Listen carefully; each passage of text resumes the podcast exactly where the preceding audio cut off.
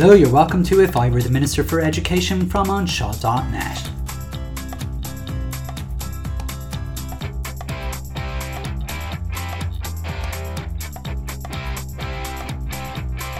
Interview All Things Tech with Joe Dale.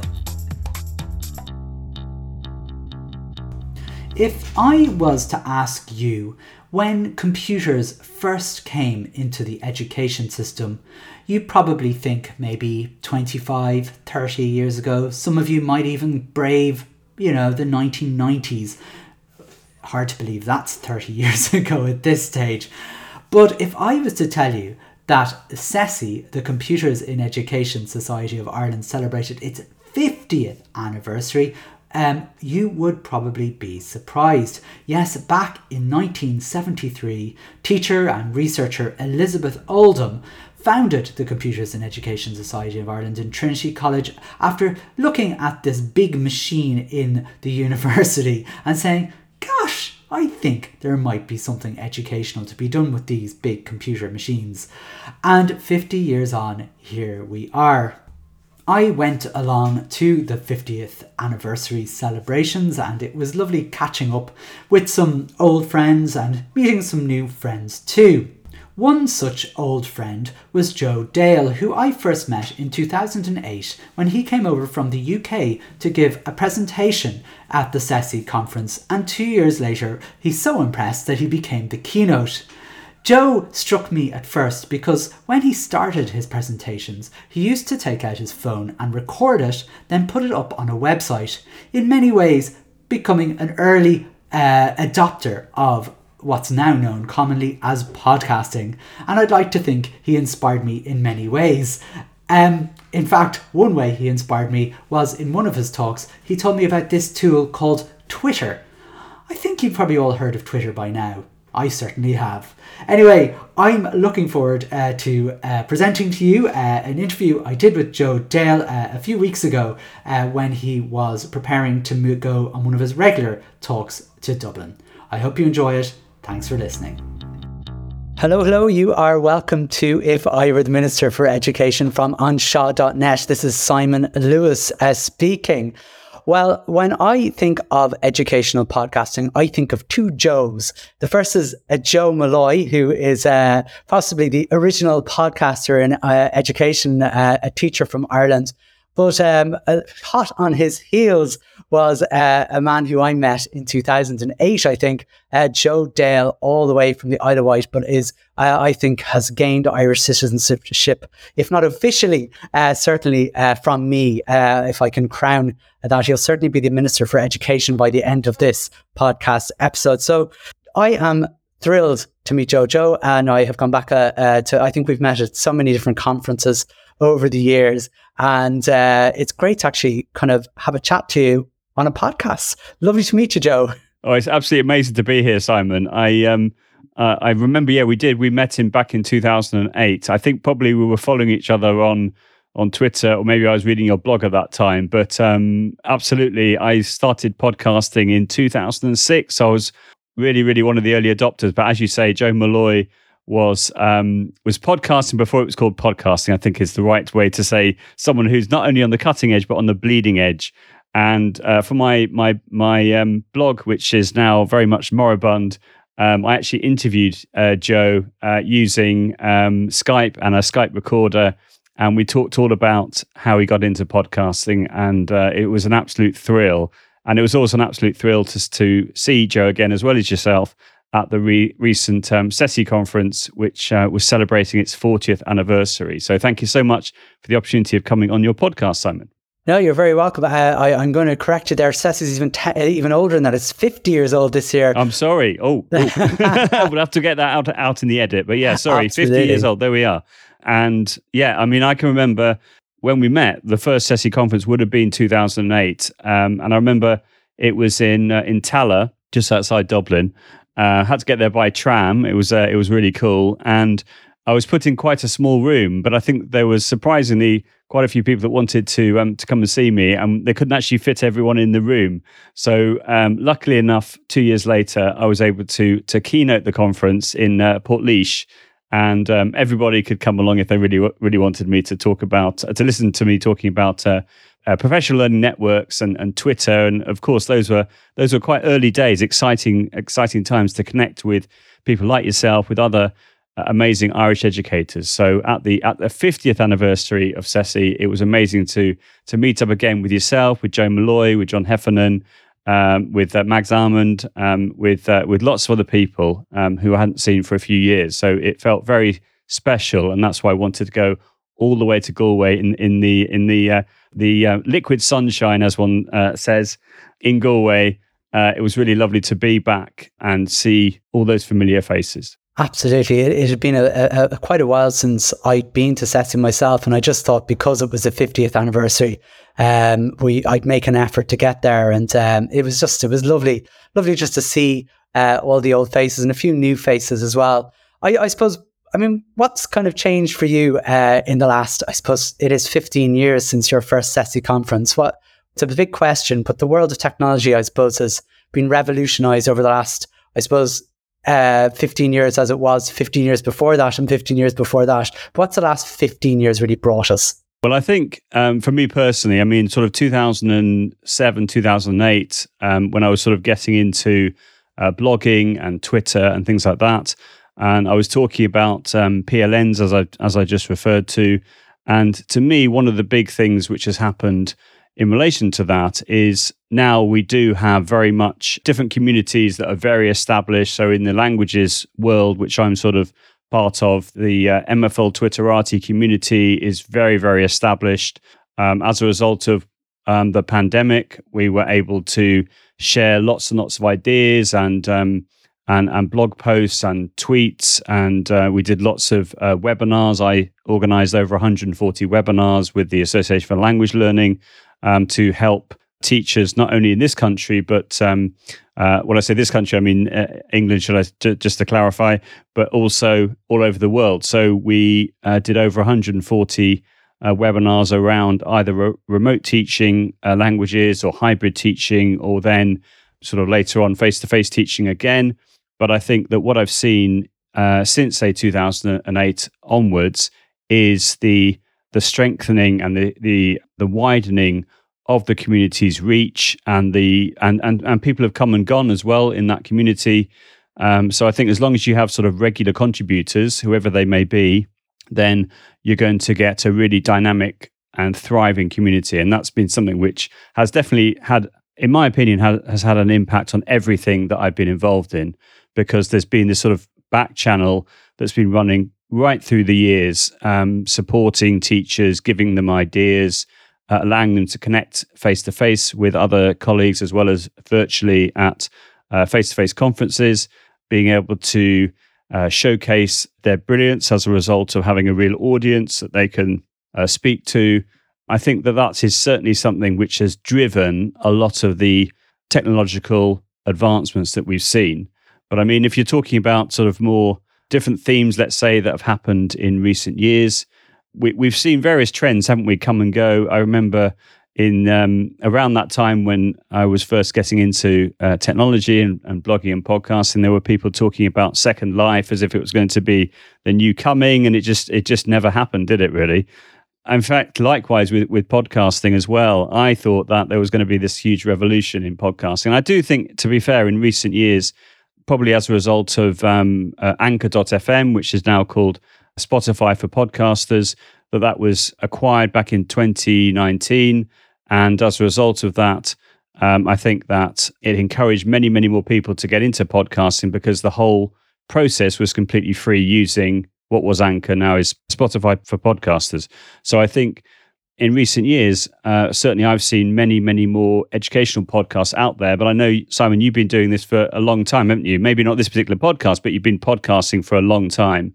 And I think that the the challenge has always been about the technical expertise required to produce a good quality podcast and the time it takes as well. But I think that with tools like Anchor, it's made the whole process simpler because the fact you can essentially just record a podcast using a mobile phone, the quality won't be as good compared to if you got a nice microphone and everything. So I think it's worth investing in the in the kit.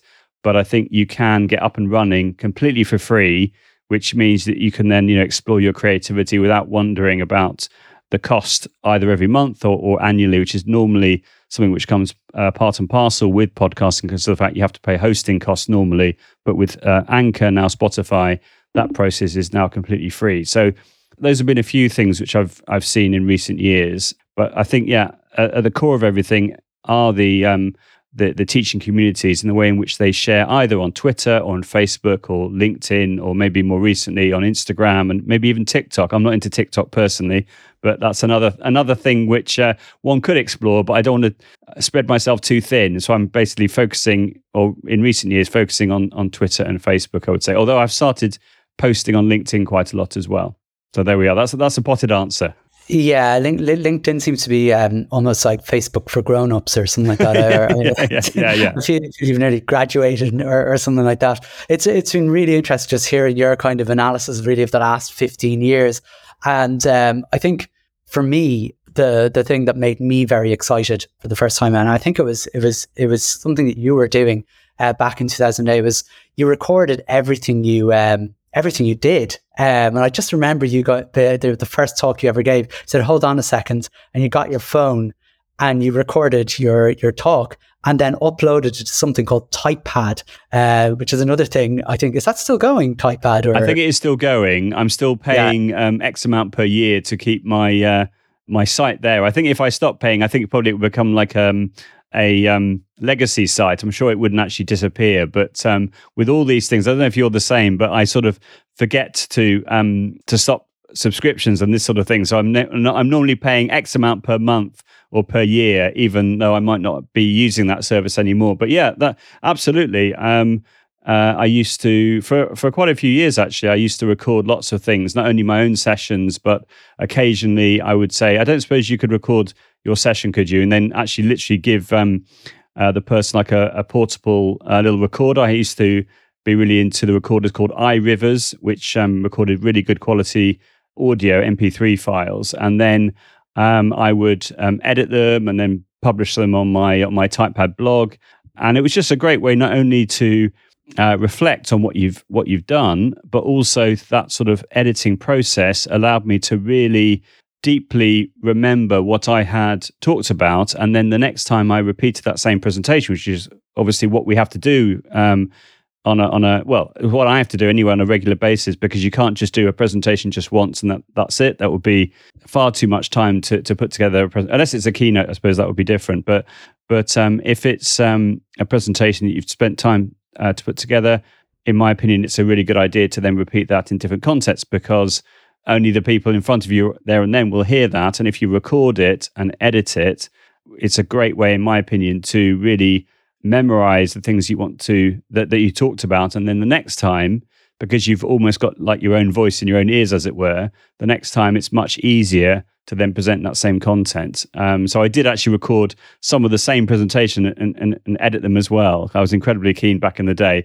But um, I, I came to the point whereby essentially I just decided I didn't have time to do that. But I know there were people who um, were listening to the recordings. I mean, officially, it would have been a podcast because it was on a blog and there was a an RSS feed attached to it. But it was really sort of later on, uh, a few years after that, that I sort of got more into sort of dedicated podcasting, whereby I had a site just for the podcast and the RSS feed would only have that audio on it. But as with everyone, Joe Molloy, yourself included, um, the people we've mentioned already, we were really just working out as we as we went along, I think, and just trying to work out what was the best way of approaching these different ideas of you know how to blog successfully, how to create a podcast, and what was fantastic about those really early days was it was a very much sort of like a cross curricular approach, I think, in the way that you you just wanted to connect with someone that was let's say a teacher, an educator who was just interested in ed tech. It didn't have to be in my context, you know, like a language teacher. There were there were you know the number of language teachers at the time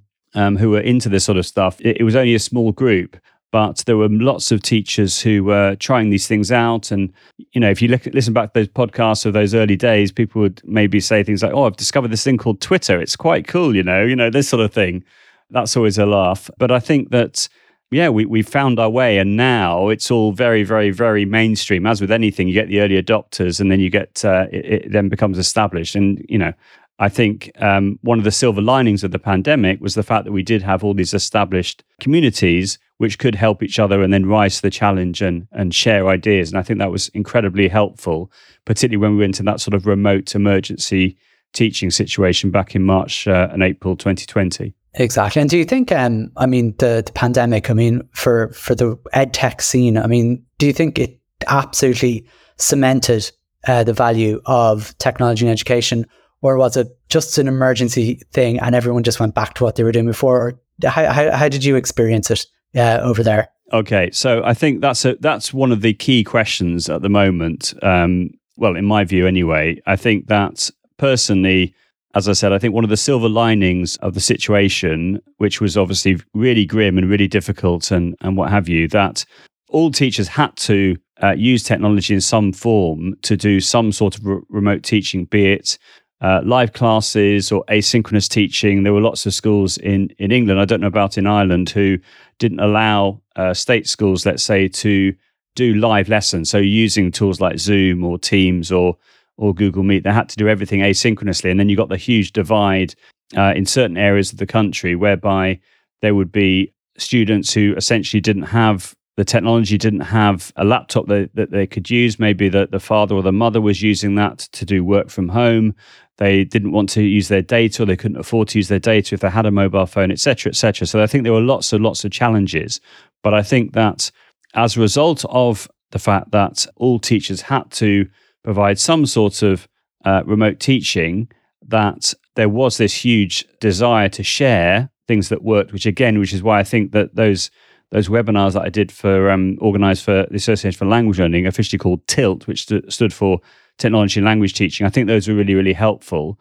And I think that uh, when we went from sort of remote to hybrid to remote again, that teachers had the opportunity to, you know, get more used to some of these tools that maybe they've ne- had never heard of before or were becoming more familiar with them. And I think that that's been a really positive thing. And I think in relation to to now, I think that, or I hope more importantly, that teachers will be adopting a more blended approach. So, what I mean by that is maybe as a result of, say, creating screencasts back in uh, the early part of the pandemic, which is maybe something that they had never done before, because I remember seeing lots of Facebook posts and on on Twitter, people were asking things like, you know, how do I make a screencast? What do I use? What does everyone else use? Please retweet type thing. And I think there were lots of people who wanted to help Although I remember at some points there was sort of I had to just close the laptop because I thought I just don't know if I can take any more. I don't know if I can take any more questions because I was you can imagine I was being absolutely bombarded by how do you do this, how do you do that, Joe, like twenty four seven. But I was happy to help. But there were moments when I think I don't know if I can, like particularly um, the second lockdown, uh, January 2021. I was thinking I don't know if I can do this. But then of course you just sort of lift yourself up and you get on with it. But I think that's what I hope because um, I've been asked that question a few times. What I hope is that teachers will put into place or are putting into place a more blended approach. So they will be, let's say, setting assignments via Teams or Google Classroom or creating a screencast for, for students that maybe weren't able to attend live and they would give them some sort of revision materials. I would I wouldn't like to think that teachers have just gone back to the old ways, let's say. I'm sure there are some teachers that have done that. And I'm not here to bash teachers at all. That's not what I, what I do at all. I, I totally understand if that's how they feel they want to work. But at the same time, I would hope that more and more teachers, particularly maybe the ones who were skeptical about technology, have maybe changed their views and are more positive about the the power of technology that people like myself, yourself, that are into ed tech have been saying for years and years and years. So it was really, I suppose, a perfect context for people to try out a horrible context, but a perfect context for people to try out these tools that maybe they'd never uh, tried before and to see that the benefits on the learning of the students because they had to do that. They had to facilitate learning with their students whichever context they found themselves in. Um, and there's been lots and lots of obviously different contexts for this but that would that would be my hope. I mean, what, what, do you think, Simon? How do you think that things have changed in the the teaching workforce as a result of the experience of the pandemic and all the demands that were put on teachers? Yeah, I, I have to admit, um, I, w- I was actually at a conference in Galway uh, on the, the morning the, where uh, the Taoiseach uh, came onto the onto the screens to say we're we're closing schools now, uh, send everyone home. I, I I have to admit, the first thought that came into my head was a little bit of excitement because I had this, I, I, I realized, and I think everyone realized, if schools are going to close, we were going to have to uh, move to an online teaching uh, sort of methodology. And this is something, obviously, I mean, I'm sure you're the same. We've been trying to promote for years and years and years and years. And the first thing I did, this is so sad. This sounds so sad. I went into the, I went to the hotel room I rang the, the, the, not sad bit was I rang my wife to say, "Oh my god," and then I rang my deputy principal who was in school as I'm going, "Oh my god, what am I going to do?" And then she said, "Look, Simon, don't come back to Carlow. Enjoy your last day of freedom uh, at this conference."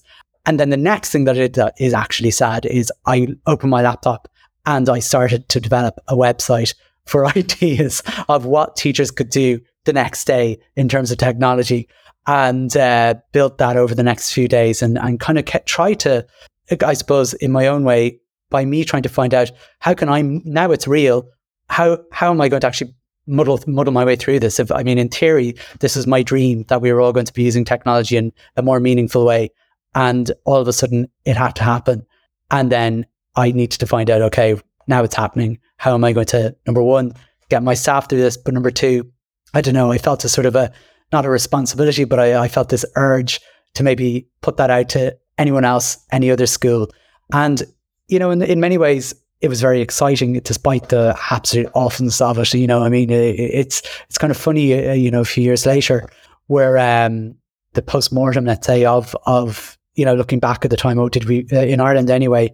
There's people being critical of uh, that we're overzealous in our uh, restrictions and things like that.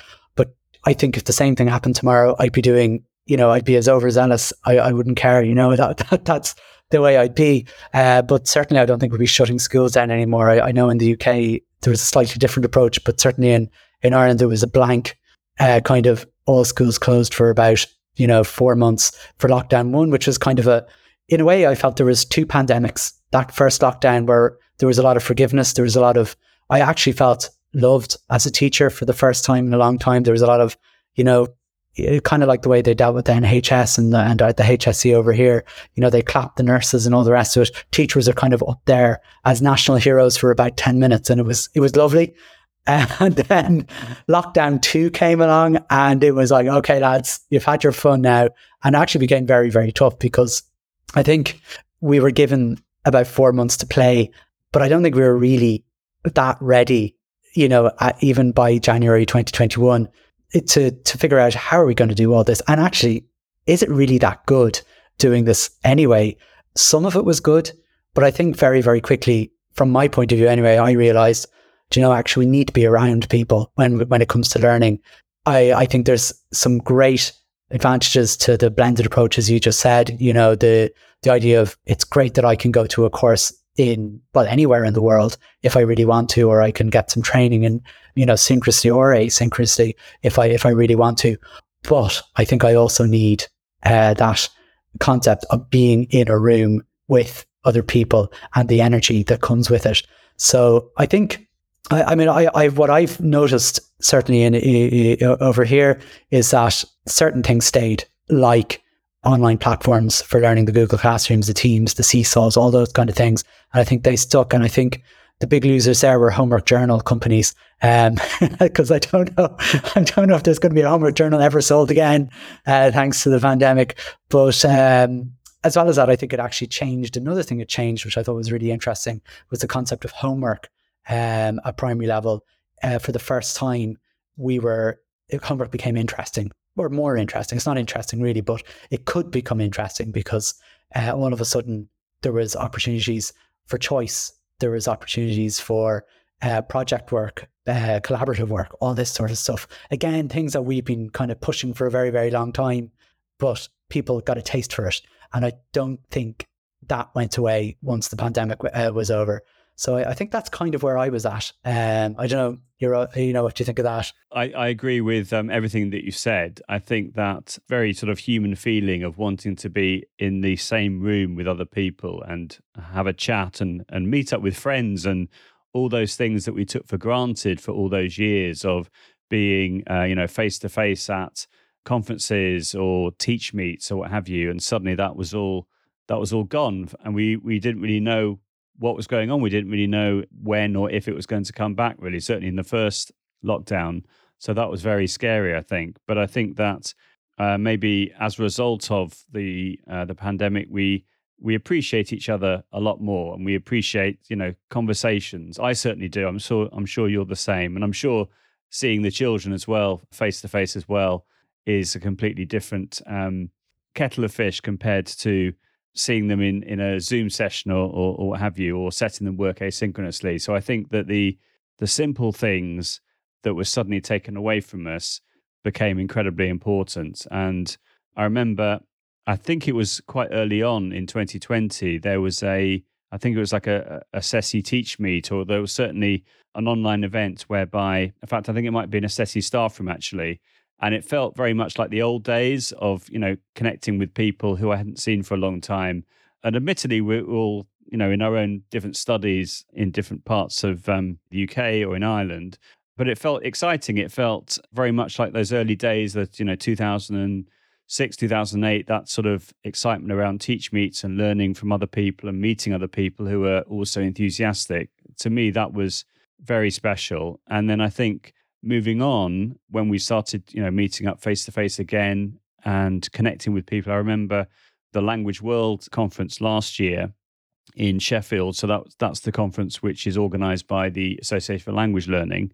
And I remember we sort of all arrived, we all took our masks off, and it felt absolutely joyous. Like it's difficult to put into words that sort of feeling of people you hadn't seen for two years and being able to talk to them and chat with them and for them to ask about, you know, family or you asking them about family also not just about language teaching it was it became much much bigger than that i think and i think again actually referring back to what i was saying earlier about Twitter in particular, because we've got to know each other really well over a number of years. Um, you know, like the regular contributors, we know what each other's you know football team that they like, or what sort of food they like to eat, or whatever, you know, or or or you know how many um, children they've got, etc. Then when we get to meet face to face, it means we can have those meaningful conversations, and that was something that I certainly felt I was missing out on. And in a way, that's one reason which I've decided to to go out of my way to try and appear on as many podcasts as possible since March 2020. This is, I think, my 28th since wow. March 2020. Because believe it or not, I like talking to other educators, and I don't do as much of that because my my my work style has completely changed. Because before the pandemic, I was traveling a lot, I was going here, there, and everywhere, all over the world, and as a result of the pandemic and Brexit, it means that I can't just now, you know, jump on a plane and go to mainland Europe because I need to get a, a work permit or a, a visa, depending on which country I'm going to. But what I have been able to do is I have been able to come to Dublin regularly, which has been amazing. Last year, I was uh, in Dublin nine times doing different courses for a company who runs courses based on Erasmus Plus funding. So teachers from around Europe can apply for this funding, and then if they're successful, they can go to one of the providers who offers these sorts of courses. And so it's meant that I've been able to get that sort of European experience, let's say, being in a capital city. I love Dublin anyway. I've been to Dublin many, many times, as well as other parts of Ireland, but I do love Dublin and I've been able to go back regularly and I've tried to be very sort of cultural and gone to lots of interesting cultural places and museums and um, important buildings and uh, and so on and so forth. So it's been fantastic. And I've literally just come back last week. I was in Dublin for my first course of uh, 2023.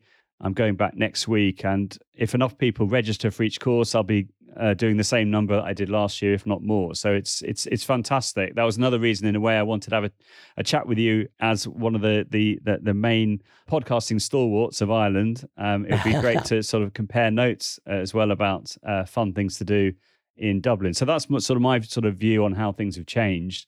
And I think there have been there's been winners and losers, and I think that as educators and as um, edtech fans, in lots of ways, we've been part of the the cohort of people who have been able to carry on making a living in admittedly difficult circumstances, but other in other cases, maybe if people are musicians or work in the entertainment scene, um, and maybe they had only just um, uh, become self-employed before the uh, the three-year sort of limit that it had. Uh, you had to have at least three years of self-employed work. If they fell short of that, they got no money or anything for a couple of years, which would have been an absolute nightmare, I, I think. So I think in lots of ways, educators or people interested in edtech have been have had good opportunities to sort of pivot and change and adapt and make it work for them. So I'm very I feel very fortunate and lucky that I am regularly able to come to Dublin and to run these courses as well as get a bit of sort of a cultural flavour of what Dublin is all about and, and the and the Dublin sense of humour as well, which I love. That's it. Well, that's important too. Absolutely. I want to. I want to change uh, the tack a bit. We're going to do kind of a the ghost of the past, uh, present, and future sort of question here. I don't know if that's a good analogy. It's a terrible analogy actually. But I want to talk to you about the the first ever piece of technology that got you excited in terms of education uh, first. So, what, what what was that? Okay, well, if I if I maybe do the first bit of tech that got me excited as a as a child, um, because I'm uh, I'm of a certain age now. I remember having a ZX Spectrum back in the day, and I would go onto the playground and swap games on cassette with uh, yes. uh, my friends um, and play various uh, games like uh, Manic Miner and things like that, and uh, and such like. I got very excited about, but then I sort of I wasn't um, as enthusiastic until much much later. Actually, that was that sort of idea around playing games is something that I really enjoyed doing, but then when I became an educator and what have you for the first uh, few years, I wasn't very techno savvy at all. I could just about sort of you know word process as it as it were. I wasn't one of these people who started to code games uh, on ZX Spectrum back in back in the day, and then suddenly you know was into it for, for life, as it were. I was very much not into it, and then it so happened that I was lucky enough to be of an era whereby the government actually gave uh, schools funding for computers, and I was able to get this uh, discounted computer as long as it was one of the ones on the list, as it were.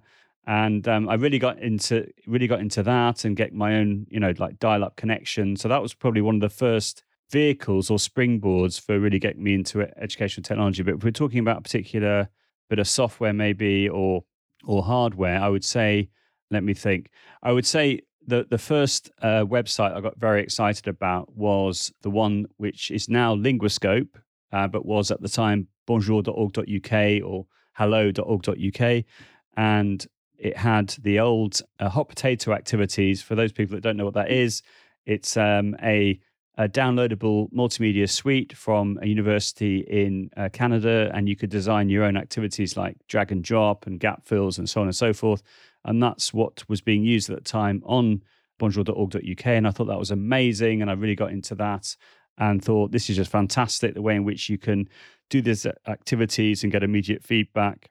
Um, and that's just that's just brilliant. Um, but I was a I was a language teacher first and foremost, who then got into technology, and then a bit later on, I was really into PowerPoint. And I remember going on to this community known as um, MFL Resources, which was a Yahoo group um, at the time, and um, uh, just downloading lots of different PowerPoints, not using them as they were, but just unpicking the animation effects that people had used back in the day. This is you know like uh, 2004 maybe that sort of period, and um, and then at the time when I was teaching, my head teacher uh, invested in a projector, and I think he was a bit miffed about the fact that um, not that many people, if anybody, was actually using it. And back in the day, it would have been about fifteen hundred pounds or you know eighteen hundred euros, whatever it was. It was a lot of money. So because um, I was, as I said earlier, keen and enthusiastic, I said, okay, I'm going to take all my overhead transparencies and turn them into PowerPoints, but make them much better because I, I could use color coding and multimedia animations and, and what have you. So those are the sorts of things I got into in the early days. And then blogging and podcasting followed that. So I had the sort of personality, if I liked something, I'd become sort of passionate slash obsessed by it until I know it inside out. And, and that's just what I'm like, really. Very good. No, that's uh, that that's great. I I, I was uh, I'd one up on you. I, I was a Commodore sixty four uh, uh, right, okay, yeah. That was always that that was like the the, the um, Betamax and the VHS debate, yeah. wasn't it? Really, that was the yeah, Commodore exactly. sixty four, or, or, even the BBC. The BBC was the next one up after that. Oh, well, yeah, if you, yeah, if you had rich parents. I remember I remember that. That was uh, we had a BBC micros in uh, in the school I was in um, when I got to secondary school. There's a, a few of them knocking about, and I messed around with logo for ages, and I I, I became uh, fairly obsessed with this this little turtle that you could move around the screen uh, and spent hours, far, too many hours, uh, sitting in front of that instead of actually doing more useful things like sport and uh, uh, and stuff like that, or studying uh, probably. but um, so I, I I I think for me as an educator, I just I think um, when I, I did my teacher training in Wales, and I think it was 2002, and they had an interactive whiteboard there. I think there was a lot of investment in Wales at the time in interactive whiteboards. And that, sh- I, I, in some ways, I mean, it wasn't, I think it changed everything anyway uh, in terms of education. I always call it a Trojan horse. It wasn't a particularly brilliant piece of technology, but it was the thing that made everyone very excited, me included. Um, I think there's bits of software. I remember hot potatoes. I remember Where in the World is Carmen san Sandiego, things like that. And that were really, really exciting at the time. Granny's Garden, even. Uh, but it was the interactive whiteboard. I think that was the big revolution for me, and and sort of for for for a number of years uh, until it just became another piece of furniture, really, in a classroom. I, I, remember things that didn't quite take off, like the interactive tables. I don't know if you remember uh, them being uh, tried to be pawned off on us for a while. Uh, do you remember those? Not interactive tables, but I remember interactive whiteboards very much. And I remember the first day when, again, my uh, head at the time had decided to invest into lots of interactive whiteboards. I can't remember. I think we had like two stages. I think he, he got about 10 or 20, and then he got some more after that. But I remember the first time I came to Ireland was 2007, 2008. Um, I did a session at uh, Maynooth uh, University.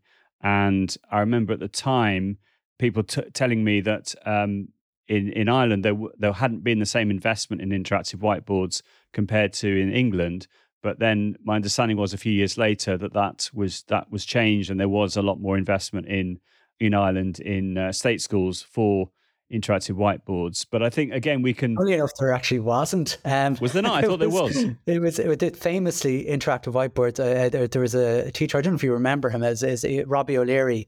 He was kind of like the forefather of technology and education, really in Ireland. I suppose he he wouldn't like me calling him that, but it, he he definitely was. But I remember him famously saying that the entire um, Irish technology sector has been built on cake sales and Tesco tokens. And he wasn't lying. You know, it was it was that bad. It actually wasn't until about oh, I'd say about two thousand and I'd say 2015 really before we started getting regular money uh, for technology, and and it's only really in the last couple of years that we're and really as recently as a couple of years that we're that we know we're going to have money for technology in schools every year. So you can kind of plan for the first time which kind of brings me to the next revolution. And i think this is the present day uh, revolution. And it's it's a very recent uh, i think it's going to be a revolution. I don't know what you think yourself. It's this chat gpt uh, thing ai it's possibly too soon to think of it as, as a revolution but i haven't felt as much excitement in the world of technology since interactive whiteboards what are your own thoughts? I mean, I mean, I'm sure you have you know two angles: the, the language learning, but also you know the technology side of things. Yeah, absolutely. So ChatGPT, we forget it only came out at the end of November 2022, so it's really, really early. But it feels absolutely, in my opinion, like a revolution.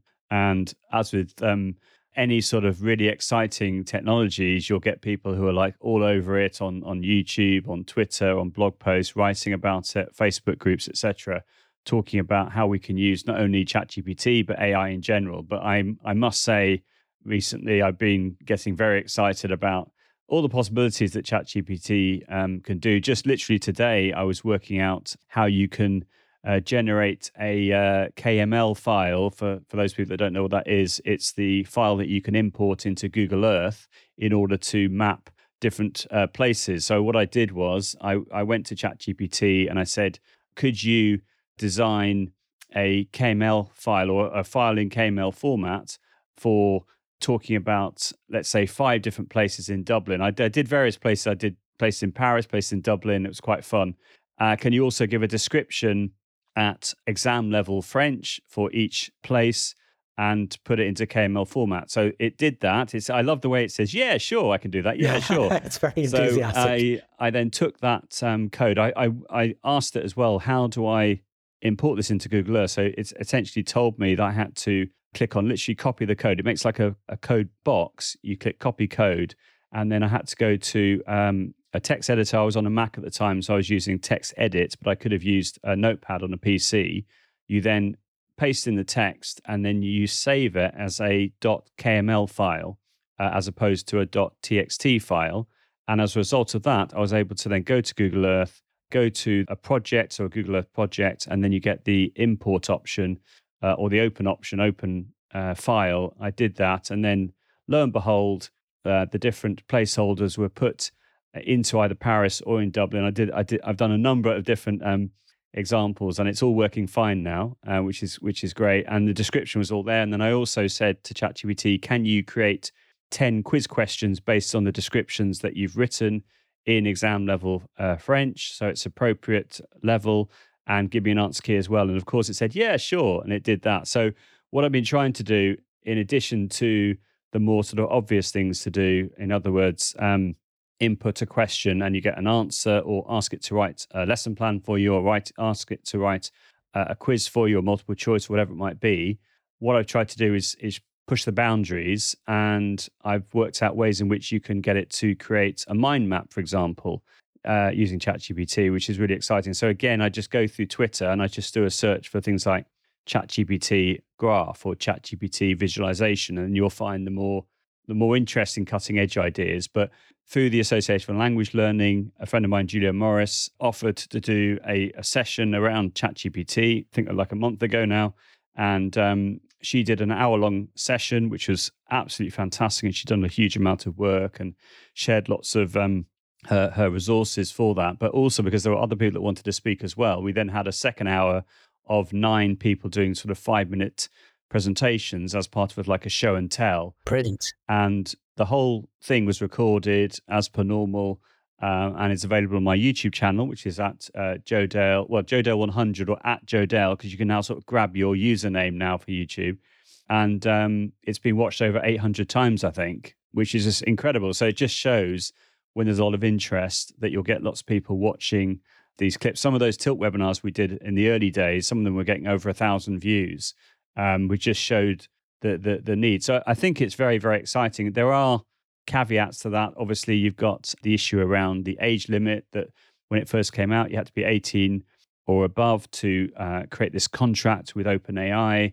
They then changed that at the beginning of March so that you could be 13 or above, but you had to have parental permission. But my understanding is it's not sort of COPPA compliant for those people listening in the States and this sort of thing. And it is essentially harvesting our data. So you'd have to be very careful on the personal data you put into it. I wouldn't, for example, recommend copy and pasting your CV into it, although I, you know, some people are doing that sort of thing. But I would be very careful on on how much personal data you put into it. But I think from the point of view of doing the heavy lifting of creating resources for teachers and to give teachers more sort of thinking time and uh, allow them to be uh, more creative because they're less tired because they're not spending time making the sorts of um, resources that are easy to do, but take time to do that. If ChatGPT or other AI can remove some of that work, then I think that's absolutely brilliant. But we have to be very careful on whether we're, you know, which I'm not obviously encouraging students to like create an account and because they have to use a mobile phone number and things like that. And uh, and um, you know, just being very wary of that. And look, for example, in Italy, it's been banned apparently in Italy recently. Right, yeah because of concerns around uh, data and privacy and what have you. And I know in Queensland, in Australia, for example, because um, I've done a couple of sessions recently for different modern language associations in, in Australia, for Victoria, for New South Wales, um, they've, they've actually banned it in Queensland. They banned it in um, in the like New York district um, uh, as well, and and and various other places.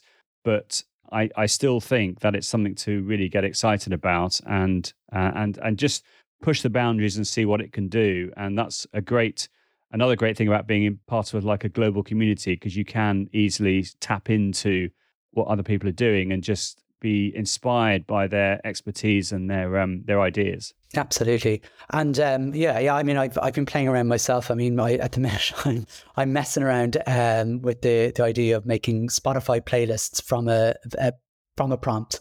So um, which which was which actually ended up much harder than I expected to be, um, thanks to Spotify's various ways of stopping you from doing these sort of things. But I I, fi- I, I managed to figure it out that uh, if I have a theme that I'd like to use in a classroom, let's say the farm, and I want uh, five songs based on the theme of a farm, I've managed to create the code that will create a playlist on Spotify on the theme of a farm, uh, and it's pretty good. Like you know, and and you can. I mean, I I've done it now, so it's children's songs. You know, you have to or else you're going to have all together now by the, the farm. Uh, it, it through uh, five and five different versions of it if, if I wasn't careful. But it's um, it's very exciting, and uh, and I think you're right though. There there's uh, some caution around uh, the data and all that. Um, I'm kind of I'm kind of hoping it doesn't get banned everywhere, or certainly not here, because I, I I'm quite enjoying playing around with it at the moment and, and seeing what it can do.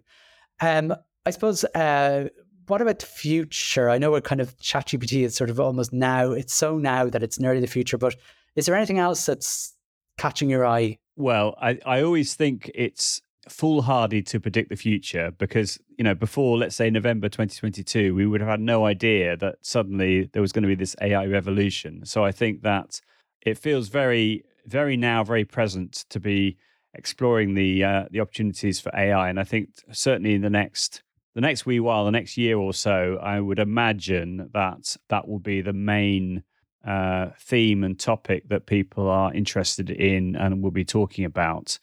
I mean, for example, we had all this chat about the metaverse, and that sort of disappeared now, hasn't it? I think AI has suddenly, you know, eaten metaverse for for breakfast and spat it out, and it's all, you know, gone off people's radars. Um, so that's been really interesting the way that that has now changed. And that's again that's how technology goes. You know there's there's only really a few people in the world who really have a good handle on the you know the developments in these you know these huge corporations. Occasionally you get uh, these smaller corporations like OpenAI, who then get these, you know, millions and millions of dollars invested into them uh, by Microsoft, and then they can then do these wonderful things. But I think that generally speaking, these huge companies uh, have got these ideas that are in the gestation stage for say 10 years probably and then they then at one point they decide to release it to the world. So i think that for anybody even if you're really into ed tech to sort of predict what's going to happen in the next year or so point in place of of what's happened in you know literally just a few months ago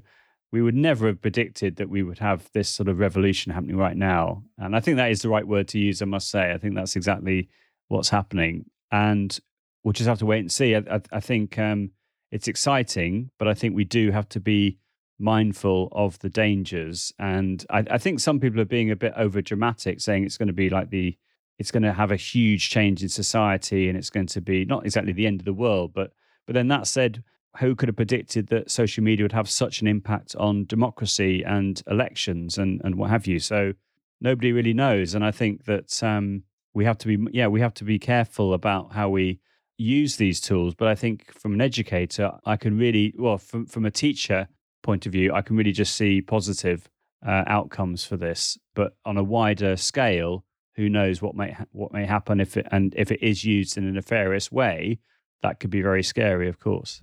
This is it exactly. It's it's uh, it's funny. Like you, you read uh, you know, on the various um, the, the, news kind of things that automatically now come to your to your phone all the time about the latest thing that AI has done, like finding a cancer in some photograph. You know, these kind of madly exciting things, but also, oh my god, what else could it do if you really put it to the test? And and and for you know, but I think it's always been the case. Technology, you know, it's always it's always been a force for good, but also a force for bad. And I guess we, we just have to, I mean, hope that it's it more good comes from these things, and uh, and the darker side of it, I suppose, uh, isn't isn't something that uh, really overshadows it all. Um, I, I see we're we're almost coming up to an hour here, uh, so I've I've two more questions to ask you because I think um, I mean one of the things that you've you've mentioned a few times is that you um, are uh, someone who goes around, uh, travels around a lot at conferences, and there is either a very recent one or you've and you've one upcoming as well. And I'm going to uh, read it here: the PPMTA conference about podcasting. What what what was that about, or is that about, or has that been or gone? Okay, so that was um, a conference that I did back in October um, as part of one of my trips to um, to Dublin. Um, so the PPMTA is the Post Primary Music Teachers Association. I must say I'd never spoken at a, a music um, conference before, but the reason that happened was because I was running a podcasting course remotely um, with whoever wanted to sign up um, via Eventbrite. So it was a, a five part course running from the, the basics of setting up your podcast using what was called Anchor, now uh, Spotify for podcasters, and then getting like a deep dive into Audacity and how to edit and how to create your own macros and um, how to do uh, what's called ripple delete, which is when you delete a section of the audio, but it keeps everything in sync. So if you have like multiple tracks, if you make one cut, if you didn't have ripple delete, it would then get out of sync. But by having uh, macros which do things like ripple delete, it means that you can make cuts safely and securely and keep everything as it should be. So there was um there was an Irish teacher, music teacher, who came on uh, to do the course, all five sessions, called Mary McFadden, who's a lovely lady, and she recommended to the organisers of the uh, PPMTA that they asked me to do a podcast uh, session because the the theme of the conference was all about uh, student voice essentially and giving and empowering students with their voice through music and so I said I'd love to do that, and they said they'd love us, love me to do that, which was great. And I did the session; it was about an hour long, and I created a podcast live using Anchor, um, so no pressure, and um, and people seem to really really like it. And um, I'm hoping that as part of my forthcoming trips to to Dublin, that I get invited to go into uh, a school, say the day before, and run a session on podcasting. So if there's anybody listening to this right now who'd be interested in that, do get in touch with uh, Simon or myself, and we could have a chat about it. Um, um, as I said, I'll be regularly coming to um, to Ireland uh, this year, and so if there is a possibility of coming to your school and showing you all the the, the steps required, um, I could do an hour, two hours, three hour session, what have you I would love to do that and, and just train uh, teachers or work with students as well on on the power of podcasting, which is something I, I did back in the day when I was teaching. As you, I'm sure you remember, Simon, I was doing podcasting, you know, sort of 2006, 2007, podcasting my students' uh, voices um, all over the world via my Podomatic podcast, which is pretty amazing stuff. Right. I remember that. Yeah. oh my gosh, it's it's it's funny, isn't it? And and, and is this uh, for post primary uh, schools uh, in the main that you're you're looking for some Well, it could it was uh, post primary that the conference was post primary teachers, but I'd be more than happy to do uh, sessions at primary level or post primary. I really don't mind. Uh, if there if there's people interested in podcasting, I'm more than happy to to show them what they need to do Great. to uh, promote you know student voice and to publish their students' work to a real audience. It's just an amazing thing to do, which I'm sure I'm speaking to the converted, speaking to you right now about this. Yeah, well, it, it's funny you should say that. I, I have I've been working on on my own staff for a while to see if anyone would take up the mantle because I tried to set up a podcast with my uh, with, with, with the kids in my school. And uh, it, it, just coincided with the time with the pandemic, basically. So it, it just it just got knocked in the head, so it wasn't able to happen. But I was approached um, just a couple of months ago by two of my staff to say, hey, "Do you know that podcast you were doing with the kids? Would we be able to do something like that?" So they've uh, they've actually started. Uh, their they've the plans ready. Uh, they have a they have a microphone and they have a, a laptop and they have. Um, I think they're using Anchor as well. So um, one of the one of the teachers is actually a part time uh, radio presenter uh, here in um, locally. Oh, wonderful! He's he's got the talent and the the tools and all the rest of it. So I'm really looking forward to see the fruits of that. I've one more question for you, and I have to ask every single guest on my show this question. And uh, don't worry uh, about about not being in Ireland uh, full time because I'm going to give you the reins of the Minister for Education uh, in Ireland for one day, and you can do whatever you want. It's a benign dictatorship, uh, so you can decide anything what would be the one thing you would do uh, for the Irish education system, primary level, if you wouldn't mind either? Okay. I think what I would do is I would encourage teachers to adopt EdTech. Uh, I would also give them funding for buying kit to help them do that and give them the time and the space to train them up on using said kit because I think it's an easy mistake to make going back to interactive whiteboards of getting the kit but not giving any training. And I think that's a mistake that I've seen many, many times uh, happen.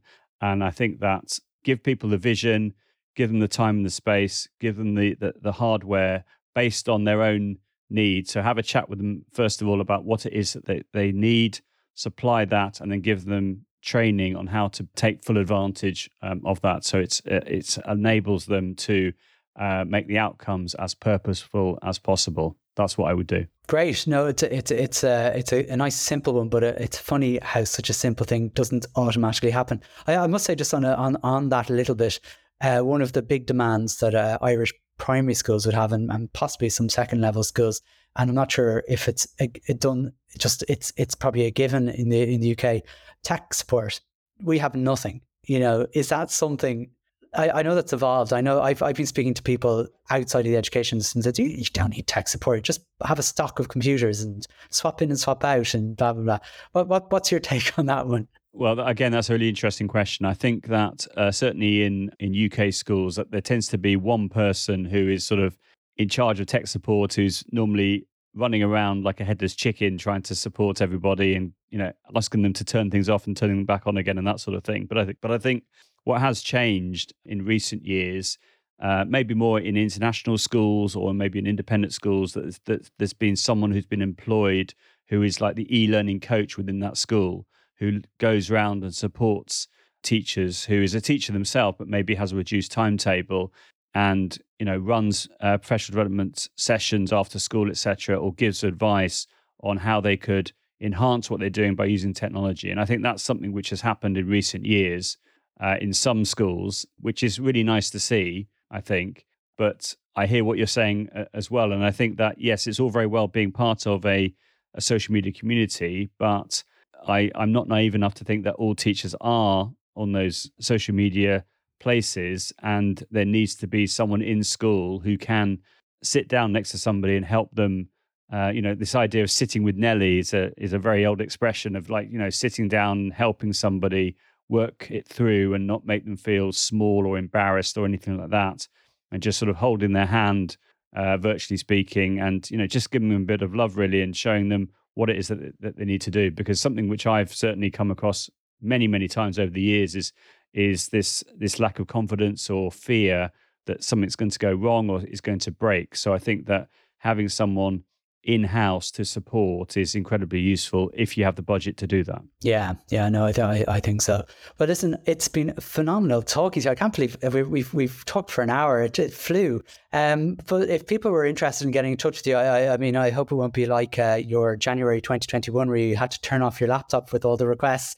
But but if people wanted to get in touch with you, what's the best way of finding you? Okay, well, first of all, thank you so much, Simon, for the opportunity of coming on the podcast. It's been an absolute pleasure to catch up and just to chat about these these really important issues. But if you want to get in contact with me, um, I would say Twitter is an obvious uh, thing. I'm just at Joe Dale. I've been on Twitter since May tw- uh, 2007. I've now got 34,700 followers. So people want to follow me. I'd love to follow the, um, follow them back. That would be great. My YouTube channel has grown exponentially. Before the pandemic, I think it had about 200 subscribers. I've now got about 2,800 subscribers as a result of all those tilt webinars that I was publishing, plus other webinars that I was um, doing as well, and was um, uh, was all about the sharing. And um, uh, back in the day of, of, sharing the audio, now sharing videos on on uh, on YouTube, and then LinkedIn is another good place as well. You can connect with me on LinkedIn. I am on Facebook, but I'm in uh, sort of lots of Facebook groups, but I don't do my sort of conversation on on Facebook. I try to keep that more sort of personal family and friends type uh, situation. So I have everything pretty locked down, I must say. But I'm in lots of groups if um, people are interested. And in fact, I've joined recently. I've joined a lot of um, Irish-based uh, language teacher groups because um, something which we haven't talked about yet, which I just finish off with, is the uh, the Post Primary Languages Ireland podcast, which I'm producing. Oh yes, called MFL Teachers Talk. So if people want to check that out, they go to PPLI ie and look for the podcast. Then there's been three episodes so far, and I've been deliberately joining different um, Irish Facebook groups for language teachers and then sort of posting about it there because we just want as many people as possible to download and listen and share this uh, podcast aimed at language teachers, uh, just talking about good practice. And it's very much by Irish teachers for Irish teachers. So um, a little plug there to finish off with. Fantastic. So that's ppli.ie, is it? Yep. And if you people search for MFL Teachers Talk on Apple Podcasts or Spotify, they'll find it as well. But they'll also find the the embedded player and the sort of like the homepage on the ppli.ie website as well. Very good. And I'd say if you look very, very hard for you on TypePad, you'll find you there as well too. yeah, it's still going. I haven't updated it since uh, 2013, I think, but I'm still. I shouldn't say this. I'm still paying for it every year, and not a lot, but um, but there we are. there we are. Fantastic. Well, Joe, it's been absolutely brilliant talking to you, and thanks so much for joining me on If I Were the Minister for Education. Thank you so much, Simon. It's been a pleasure. A great way to catch up. Thank you. Take care. So there you have it. I wonder if you noticed how good that sound quality was on that podcast.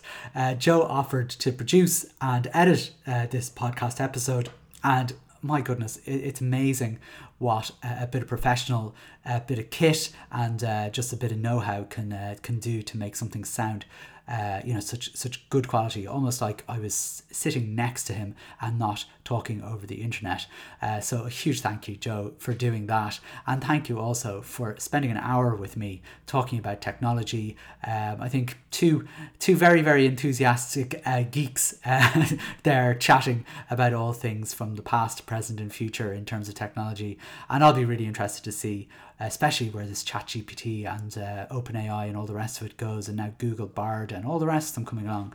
Um, fascinating stuff. Listen, th- uh, that is it from me for this week. Uh, thanks again to Joe uh, for being on the show. It was absolutely brilliant to have him, and uh, we'll be back again uh, soon with our next episode. All the very best. Bye bye.